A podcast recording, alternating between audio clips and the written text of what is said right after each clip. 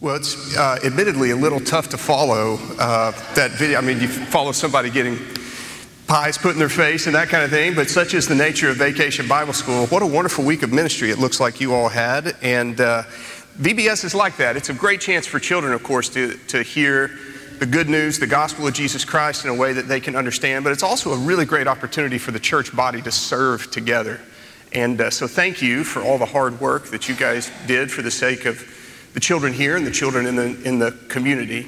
Uh, my name is Michael Kelly, and, and I am very glad to be able to be with you this morning. And I'm, I'm very glad to be able to pick up where the sermon series that Pastor Nathan has been in uh, has left off. So we'll continue through the book of Isaiah in Isaiah chapter 37 this morning. If you want to begin turning there, we'll be in Isaiah chapter 37 and we'll start in verse 8. Now, Isaiah 37, by way of introduction, it brings us to the brink of a true crisis situation in the land. Now, admittedly, the crisis that the people are facing here is the nature of crisis that most of us can't really identify with fully. That is to say, all of us have moments that feel desperate, moments that feel like a crisis, moments that feel like we don't have any other option available to us. But by and large, we have created a culture and society with, for ourselves where there is most always a contingency plan or another option. Just one example. Uh, let's say, for the sake of argument, that your favorite cereal on the planet is Cinnamon Toast Crunch which it probably should be because it's the greatest cereal on the planet. So you notice to your chagrin one weekend that you have run dangerously low on Cinnamon Toast Crunch. So the only option for you is to get up and go to the supermarket. You're going to buy two or three boxes of Cinnamon Toast Crunch, but you go to the aisle where they usually have the Cinnamon Toast Crunch, and every single box has been taken. So you might feel in your heart for a moment that that sense of crisis and desperation because the cinnamon toast crunch is not there. But if you look to the side of where it's supposed to be, you probably will find something called cinnamon swirls. And it's in a box that looks kind of like Cinnamon Toast Crunch, and the cereal is shaped a bit like Cinnamon Toast Crunch, and it's usually a little bit less expensive than Cinnamon Toast Crunch. And you know that, okay, if I take this, it's probably not going to taste quite as good as Cinnamon Toast Crunch. There's probably going to be some kind of weird aftertaste that comes with cinnamon swirls that you don't get with Cinnamon Toast Crunch, but still, it is a viable second option for you. And even if you decide that you're not going to choose the cinnamon swirls, there are literally hundreds of other cereal options for you on the shelf. The point is simple. Even if your first option is not there, there are a multitude of other options that you can choose to fill your need in that moment. And you can extrapolate that simple example across all other areas of life.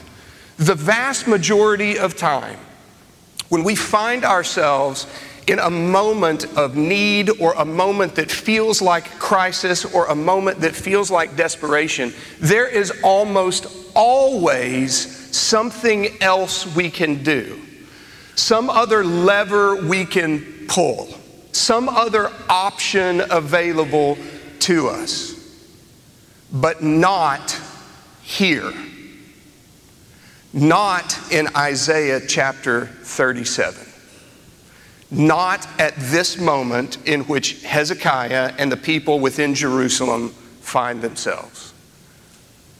If you'll remember from the previous weeks of walking through uh, the book of Isaiah, you, you'll probably remember that the threat that the people are facing is from the nation of Assyria. And it is a real extreme threat. The Assyrian army has come around Jerusalem and they have sent out a royal messenger to deliver threatening messages to the king and the people inside the city.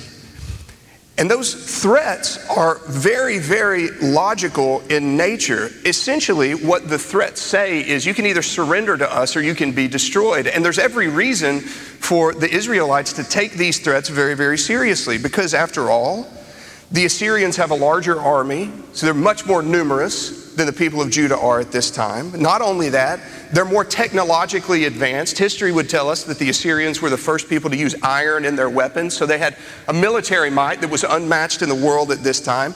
And then you add on top of that that the reputation of the Assyrians were that they were extremely ruthless in battle. So this is a very, very real threat at the gates of the city. And in the face of that real threat, Hezekiah the king sends word to Isaiah, the prophet of the Lord, because he desperately needs a word from the Lord about what they should do. And in the end, Hezekiah does not surrender. Isaiah delivers a message that he has spoken to the Lord on behalf of the people, and that the Lord will come through on behalf of his people. And so we pick up what happens next in verse 8. The Bible tells us when the royal spokesman heard that the king of Assyria had pulled out of Lachish, he left and found him fighting against Libnah. The king had heard King Tirhakah of Cush. He had set out to fight against you. So when he heard this, he sent messengers to Hezekiah saying, Say this to King Hezekiah of Judah. Don't let your God on whom you rely deceive you by promising that Jerusalem won't be handed over to the king of Assyria. Look, you have heard what the kings of Assyria have done to all the countries. They completely destroyed them. Will you be rescued? Did the gods of the nations that my predecessors destroyed rescue them, Gozan, Haran, Rezeph, and the Edenites in Telassar? Where's the king of Hamath, the king of Arpad, the king of the city of Sepharvaim, Hena, or Ivvah.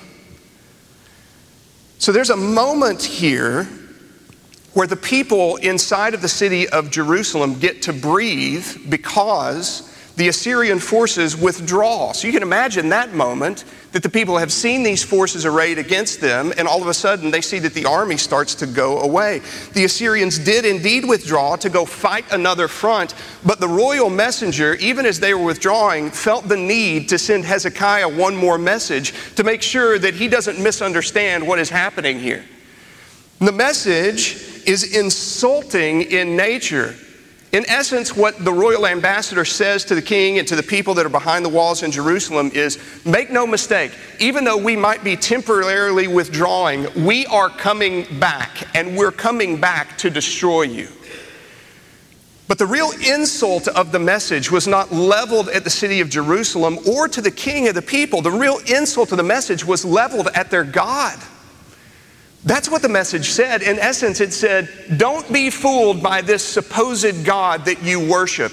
Because just like we have attacked scores of nations in the past, and by the way, all of them had their deity too that they were trusting in, and they all fell one by one, we are coming back. And your people and your land and the God that you claim protects you are also going to fall before us. So even though there's a temporary reprieve from the threat at the gates, the threat is not gone, it's only delayed. Now, up to this point, Hezekiah had in his past had other options before him. You remember there was a moment in the book of Isaiah where Hezekiah tried to buy off the king of Assyria with gold he had stripped from the temple. You might even remember that Hezekiah's own father had not trusted in the Lord and instead made alliances with other nations to try and shore up their defenses. But here Hezekiah is in a true moment of desperation where he doesn't have any other options left at his disposal. There is no other cereal in the supermarket for him. The only thing that he can do the only thing, the only option left is for him, himself, the king, to bow low before the God of heaven and to ask God alone for deliverance, to pray. Now, that's one of the good things about a desperate situation, isn't it? So, in a desperate situation, in the midst of all the other priorities, amidst all the other needs, amidst all the other competing aspects of life, A moment of true crisis puts everything in dramatic perspective. And suddenly you don't have the option anymore to worry about much of anything else. All you have left is the main thing. Suddenly you're able to see with stark clarity what the main thing is. So that leads us to the question here what was the main thing for Hezekiah? And this is where the story gets just a little bit surprising because we see in the prayer that Hezekiah prays that the main thing for him is not quite what we expect it to be. So let's pick up the text here again in verse 14. Hezekiah took the letter from the messenger's hands, read it, and then went up to the Lord's temple and spread it out before the Lord. And then Hezekiah prayed to the Lord. Lord of armies, God of Israel, enthroned between the cherubim, you are God. You alone of all the kingdoms of the earth. You made the heavens and the earth. Listen closely, Lord, and hear. Open up your eyes, Lord, and see. Hear all the words that Sennacherib has sent to mock the living God. Lord, it is true that the kings of Assyria have devastated all these countries and their lands. They have thrown their gods into the fire, for they were not gods, but made from wood and stone by human hands. So they have destroyed them. Now, Lord our God, save us from his power so that all the kingdoms of the earth may know that you, Lord, are God, you alone. Then Isaiah, son of Amoz, sent a message to Hezekiah. The Lord, the God of Israel, says, Because you prayed to me about the king Sennacherib of Assyria, this is the word the Lord has spoken against him. Virgin daughter Zion despises you and scorns you. Daughter Jerusalem shakes her head behind your back. Who is it you have mocked and blasphemed? Against whom have you raised your voice and lifted your eyes in pride? Against the Holy One of Israel. You have mocked the Lord through your servants. You have said, with my many chariots, I have gone up to the heights of the mountains, to the far recesses of Lebanon. I cut down its tallest cedars, its choice cypress trees. I came to its distant heights, its densest forest. I dug wells and drank water in foreign lands. I dried up all the streams of Egypt with the soles of my feet. But have you not heard? The Lord says.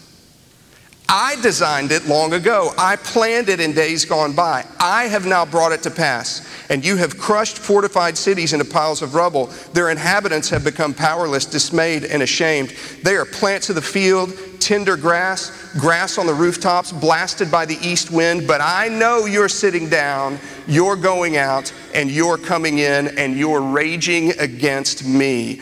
Because you're raging against me and your arrogance have reached my ears, I will put my hook in your nose and my bit in your mouth, and I will make you go back the way you came. And this will be a sign for you. This year you will eat what grows on its own, and in the second year, what grows from that.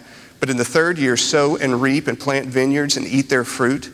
The surviving remnant of the house of Judah will again take root downward and bear fruit upward, for a remnant will go out from Jerusalem and survivors from Mount Zion. The zeal of the Lord of armies will accomplish this. Therefore, this is what the Lord says about the king of Assyria He will not enter this city.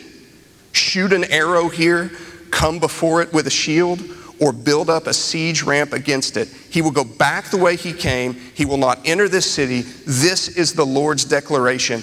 I will defend this city and rescue it for my sake and for the sake of my servant David.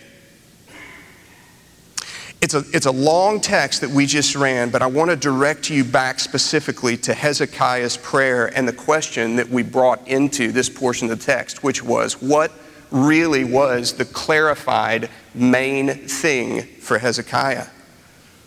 And I said at the outset that the answer to that question might be a little bit surprising to us because, again, when you think about the moment that the people were in, the moment of desperation and crisis, what you would expect the text of Hezekiah's prayer to be would be something like this We need help.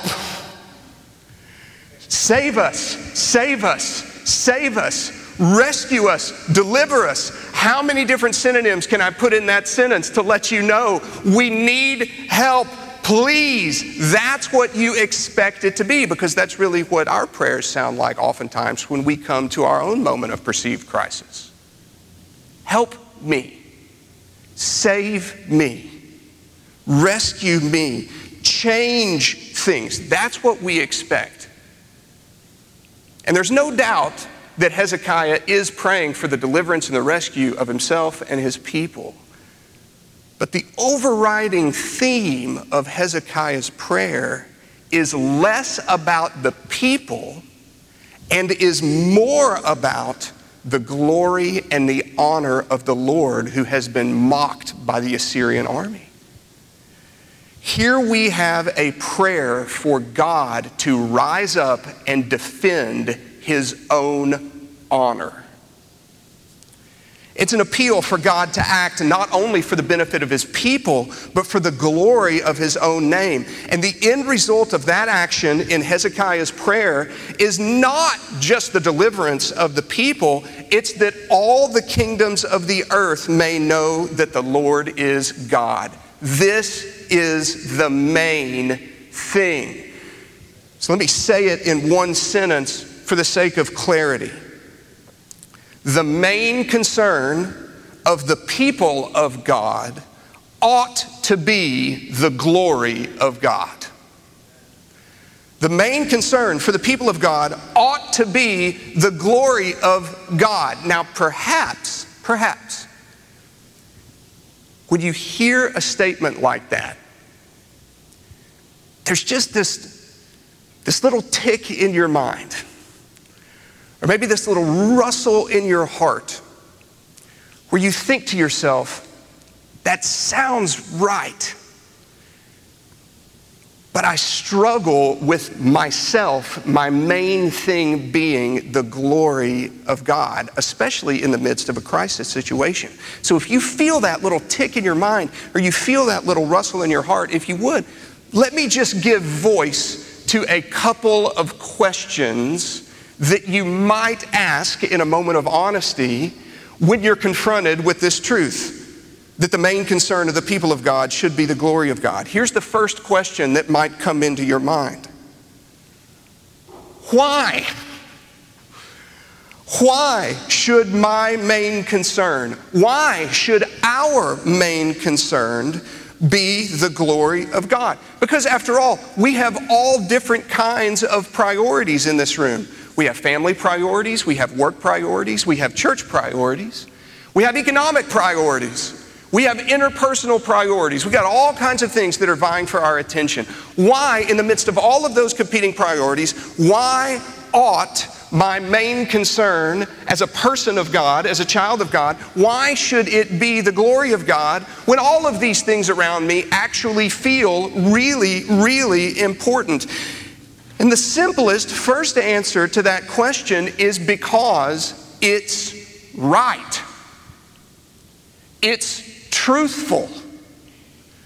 When our main concern is the glory of God, it is one way that we are acknowledging the right order of the universe. Now, to really get your mind around that, you have to begin to understand that because we are all sinful, the sinful state in which we find ourselves affects much more than just our actions. It actually affects everything about us. It affects the way that we feel, it affects the way that we think, and it affects the way that we assign value and judgments to the things around us. Our whole value system is corrupted by sin. As a matter of fact, this is what Paul says is the root of sin in Romans chapter 1. Listen to this passage. For God's wrath is revealed from heaven against all godlessness and unrighteousness of people who by their unrighteousness suppress the truth, since what can be known about God is evident among them because God has shown it to them. For his invisible attributes, that is, his eternal power, divine nature, these have been clearly seen since the creation of the world, being understood through what he has made. As a result, people are without excuse. For though they knew God, they did not glorify him as God or show gratitude. Instead, their thinking became worthless and their senseless hearts were darkened. Claiming to be wise, they became fools and exchanged the glory of the immortal God for images resembling mortal man, birds, four footed animals, and reptiles. When Paul looks at sinful behavior in Romans chapter 1, he sees it as a misattribution of glory. That the root of sin is our denial of what is truly valuable in the universe. That we tend to ascribe glory and worth and honor to things that don't rightly deserve glory and worth and honor. God knows what is truly praiseworthy, and He commands us to recognize the same. And what is truly praiseworthy in the universe is Himself. So, the first answer to the question about why our main concern ought to be the glory of God is because when we do that, we are recognizing the true order of the universe, of what is really, truly praiseworthy and worthy of glory and adoration. And that's God. To do anything else would be to live a lie about what the priorities of the universe ought to be. But there's another answer to that question about why we ought to make the glory of God our main concern, and that is because that when we make the glory of God our main concern, we refuse to settle for something less than the best. If you look back to the writings of C.S. Lewis, who, of course, was an atheist before he converted to Christianity. One of the main objections that Lewis had to the religion of Christianity was the view of God that the Bible put forth, specifically this issue. Because when Lewis read through the Psalms before he was a Christian, he found constantly the Lord was saying to his people, because the Bible is the inspired word of God, worship the Lord. In essence, what the Lord was saying over and over again was, praise me, praise me, praise me. And Lewis said that he could not worship a God like that because it read to him like the God of the Bible was a spoiled brat of a child who couldn't get enough attention from the people that he had made. But then eventually, of course, Lewis came to see the truth of Christianity, and then in his book, The Weight of Glory, he wrote this about the subject. He said, It would seem that our Lord finds our desires not too strong, but too weak. We are half hearted creatures fooling about with drink and sex and ambition when infinite joy is offered to us. Like an ignorant child who wants to go on making mud pies in a slum because he cannot imagine what is meant by the offer of a holiday at the sea we are far too easily pleased. And reading that quote, it reminds me of several years ago when my wife and I planned a surprise vacation for our family to Walt Disney World. Maybe you've seen online videos of this where the kids don't know that they're going to Disney World and you unveil the fact that we're going to Disney World and there's a huge party in the house. Well, we wanted to do that, so we planned this whole trip one summer to go to Disney World. Didn't tell the kids. We literally packed the car we needed to leave for the airport, and that was the moment that we chose to tell them. Our kids were really young. Our, my older son, who's now 16, was six, and then he had a, uh, his, his sister. Uh, she, uh, at the time, was three, and then we, of course, had another child that was a baby at that time. And so here we are out in the driveway. The car is packed. And, and we, we say, guys, we, have got something we're going to tell you. And we, we pull out these Mickey Mouse ears and we give them to them. We say, we are going to Disney World and we're going right now. Well, my six year old son went ballistic, as you would expect, and runs around the driveway. And then my other son just knew something good was happening, and so he's also very excited. But my three year old daughter, who remains to this day very thoughtful, and very organized, was at first excited, and then it dawned on her that the day that we told them was day three of vacation Bible school.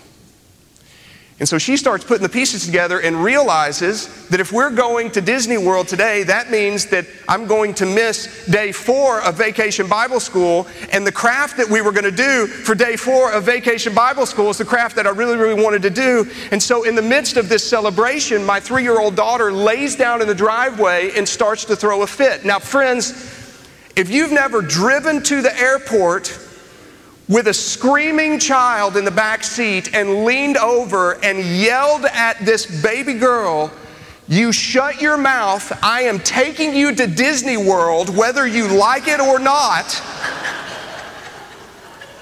then maybe you haven't lived as a parent yet. now, you can't fault her for that because she'd never been to Disney World before. She didn't know what it meant. And I am pro VBS. But VBS is not the same thing as a trip to Disney World. I think everyone can acknowledge that. This is Lewis's base argument. He said the problem with us as human beings is not that our desires are too strong, it's that we're, they're too weak. We don't really know the eternal joy that the Lord has for us, and because we don't, we're content with the little joys that we have here on earth. But to bring it back to the subject, then, the answer of why our main concern ought to be the glory of God is because in doing so, we are refusing to settle for less than the best. This is why it is a loving thing for God to command us to glorify Him, to worship Him, is because what He is doing when He issues that command is He is saying, Stop settling for the things of the earth. I have something better for you. Perhaps that's one of the questions you ask about that statement. Why? Why ought our main priority as the people of God be the glory of God? But the second question that you might ask in regard to that statement is a little bit more personal. That first one you can kind of treat philosophically, right? But the second one, the second one is much more personal and even more simple. The second question, in light of the fact that our main priority as the people of God ought to be the glory of God, is this Well, what about me? And you can take that word me and you can substitute anything else in there depending on what your moment of crisis is. What about my job? What about my kids? What about my plans? What about my retirement? What about me? That is a very personal question. And friends, there is good news if you have that question if you want your main priority to be the glory of God, and that is that God's work for His glory is not isolated from His work for the good of His people. If we keep on reading in the text, verse 36, we see that this is what the Lord did. Then the angel of the Lord went out and struck down 185,000 in the camp of the Assyrians. When the people got up the next morning, there were all the dead bodies so King Sennacherib of Assyria broke camp and left. He returned home and lived in Nineveh. And then one day, while he was worshiping in the temple of his God, his sons struck him down with the sword and escaped to the land of Ararat. The Lord acted in response to Hezekiah's prayer, and he acted for his own glory. But the amazing thing is, his people received the deliverance. Now, this is not the only time that this happens in Scripture. If you think back to the time when the people were enslaved in Egypt, the Lord delivered them with a series of plagues on the Egyptians. But what you might not realize is that every one of those plagues actually corresponded to one of the gods that the Egyptians worshiped. So the Egyptians worshiped the Nile and the Lord turned it to blood. The Egyptians worshiped the sun and the Lord blotted it out. The Egyptians worshiped the God of fertility and the Lord caused the firstborn of all of them to die. The Lord was very concerned about the welfare of his people, but he was concerned about the welfare of his people to the glory of his own name. The people were delivered, but they were delivered in such a way that the name of the Lord was glorified, both among his people and to all the nations. But there is one greater example, even than that, that tells us that the glory of God is actually for your good, and that is in the person and the death and the resurrection of Jesus Christ. If you turn to Philippians chapter 2, you find this wonderful passage where Paul writes about what happened to Jesus in describing his person, who says that Jesus, who existed in the form of God, did not consider equality with God something to be exploited, but instead he emptied himself by assuming the form of a servant, taking on the likeness of humanity. And when he had come as a man, he humbled himself by becoming obedient to the point of death, even to death on a cross. For this reason, God exalted him and gave him the name that is above every name, so that the name of Jesus every knee would bow in heaven and on earth and under the earth, and every tongue will confess that Jesus Christ is Lord to the glory of God the Father. The cross and the resurrection of Jesus Christ is the ultimate example of how all of our greatest needs are met. All of our eternal needs are met. The greatest proof that God has to offer that He does love us and for our good is in the sacrifice of His own Son. And yet, that for our benefit was done not exclusively for our benefit, but ultimately to the glory of God the Father. The Lord is a delivering, rescuing, saving God and he does so for his own glory. So, Christian, this morning, you can pray confidently that the name of the Lord would be lifted up in your individual situation. You can pray confidently. And you can know that that same God who delivers in a way that lifts up his own name that the nations may know is the God who is also committed to your good. May it be so. Let's pray to that end together today.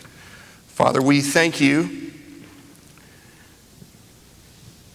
that you have not left us on our own. We thank you, Lord, that you have provided for us. You continue to provide for us in moments of real desperation and in moments of perceived desperation. Lord, would you help us not just to be people who pray formulaically for your glory, but people who really have the glory of God as our main priority. And Lord, to trust to the fact that even as we do, that you are committed to our good as a means of receiving glory for yourself. We pray that it would be so. In Jesus' name, amen.